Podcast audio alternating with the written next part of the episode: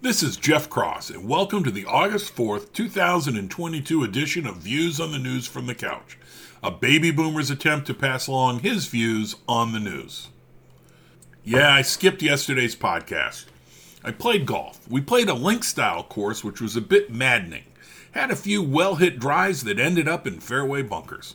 Quick hitters. I read that Demi Lovato is returning to she her pro- pronouns. I guess she had previously switched to he him pronouns. I have to admit that I am a lot more comfortable saying she is hot as opposed to saying he is hot. And she is hot, that is. Polio has been detected in New York wastewater samples. COVID, monkeypox, polio. Enough, I say. And then I read that Lyme disease is increasing. Lyme disease is a tick borne illness that is called Lyme disease because it was originally associated with the town of Lyme, Connecticut. That is racist, or cityist, I guess, because I was told saying the Wuhan virus was racist. I need a rule book. Longtime Dodgers broadcaster Vin Scully is dead at 94. For my listener from Iceland, the Dodgers play baseball. The Senate voted 95 to 1 to approve Finland and Sweden joining NATO. Only Senator Josh Hawley from the above average state of Missouri voted no. A few days ago, I commented on his editorial arguing why we should support but not expand NATO. He made some good points. I am okay with a non unanimous vote. PGA players who joined the LIV Golf Tour and were punished by the PGA are suing the PGA for antitrust violations. Moving on. Idaho has an abortion law that will go into effect later this month that bans all abortions except for rape, incest, or if a doctor makes a medical decision that the abortion is necessary to save the life of the mother. The DOJ is suing because federal law requires emergency care, and the DOJ argues that includes if death death is not imminent. I think the DOJ is onto something here.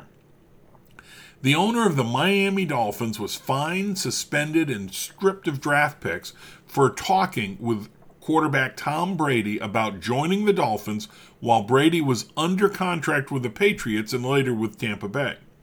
Also, for employment conversations with coach Sean Payton, who is retired but still under contract with New Orleans. Brady will receive no punishment. Same for Payton. No, that is not favoritism for Brady. The rules prohibit the team from tampering with players who are under contract. The rules do not prohibit players from inviting that tampering. Drip, drip, drip. More stories coming out that the Inflation Reduction Act isn't that good and does not reduce inflation. Also, a tax organization says the bill increases taxes on the middle class and maybe the poor. I think the bill was actually the Save the Democrats Ass Act. They needed a bill passed to do better in the midterms. Doesn't matter what is in the bill. Pelosi went to Taiwan, and the Chinese are pissed. Taiwan will probably pay the price. Several articles say Pelosi has a history of confronting China, including back in the 90s when she waved a pro democracy banner in China. Good for her.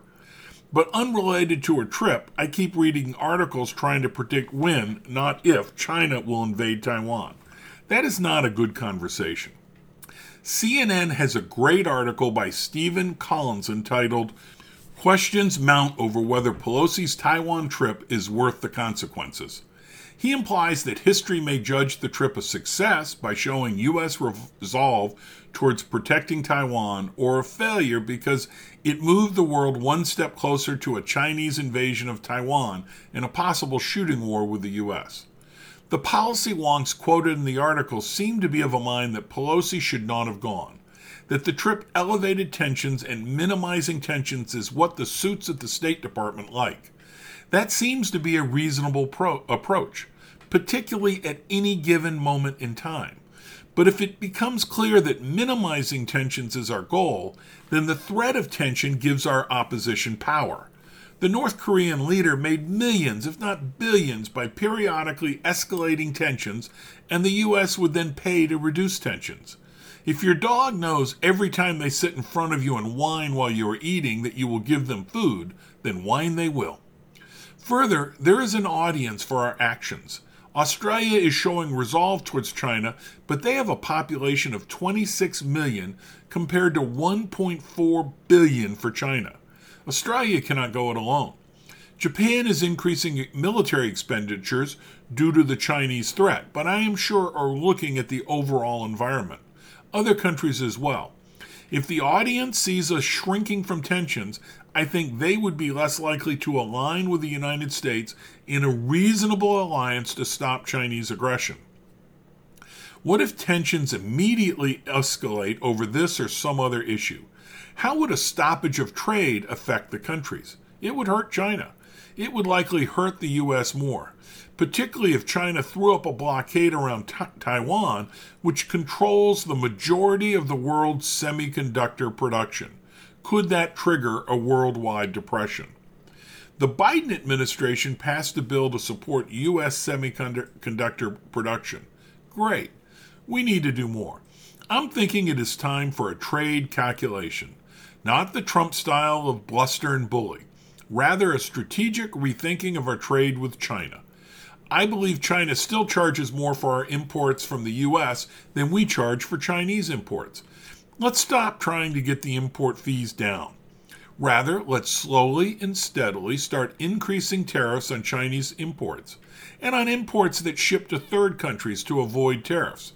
The goal would be to bring more manufacturing back home, or at least closer to home. Mexico would likely benefit, and Vietnam, maybe the Philippines. In the above, the goal would not be to induce China to reduce tariffs on our goods.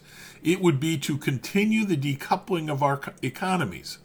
Years ago, we assumed that bringing China into the worldwide economy would reduce tensions, reduce the chances of war. I bought into that theory. Nah, it increased Chinese power, which will assist China in their effort to achieve what they believe is their rightful place in the world order. First place.